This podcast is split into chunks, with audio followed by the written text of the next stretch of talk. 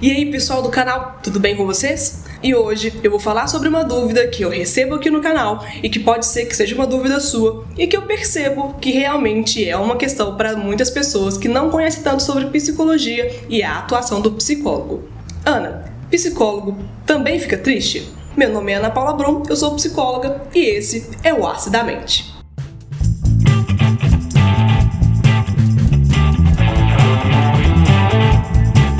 Essa é uma questão muito comum. E, claro, a resposta é que sim. Nós, profissionais da psicologia, não estamos imunes a qualquer tipo de acometimento, de tristeza, ansiedade, qualquer outra coisa que possa acontecer com você, nós também passamos pelas mesmas dificuldades. Claro que de uma forma ou outra, o conhecimento sobre essas questões do ser humano ajuda levemente a ter uma compreensão, mas isso não significa que nós somos melhores do que vocês a lidar melhor com isso. E é importante importante que seja entendido que esse tipo de acometimento e adoecimentos do campo psíquico do ser humano é completamente compreensível que também o psicólogo, o psiquiatra ou qualquer outro profissional da área da saúde mental não tenha qualquer tipo de imunidade contra isso. Nós somos seres humanos, nós passamos pelas mesmas situações, nós temos dificuldades, passamos por momentos de crise, temos dúvidas, vários problemas e a tristeza é uma eventualidade do ser humano. E claro também que nós, como profissionais, temos que fazer uma separação entre o nosso momento de tristeza,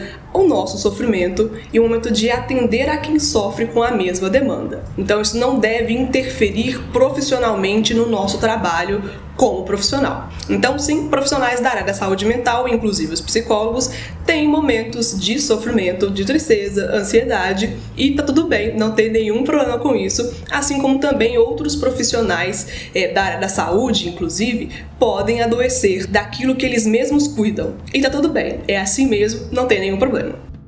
E esse foi mais um vídeo aqui no canal esclarecendo dúvidas sobre a psicologia e a atuação do psicólogo. Se tem mais alguma dúvida, pode deixar aqui embaixo nos comentários ou então mande um e-mail para mim, que as dúvidas serão respondidas aqui no canal ou então no meu site. Vou deixar o link aqui embaixo. Muito obrigada por assistir esse vídeo, não se esqueça de deixar aqui o seu joinha, se inscreva no canal para você não perder mais nenhuma dica ou nenhuma resposta de perguntas que vocês têm e até o próximo vídeo aqui no Acidamente. Até mais! 叫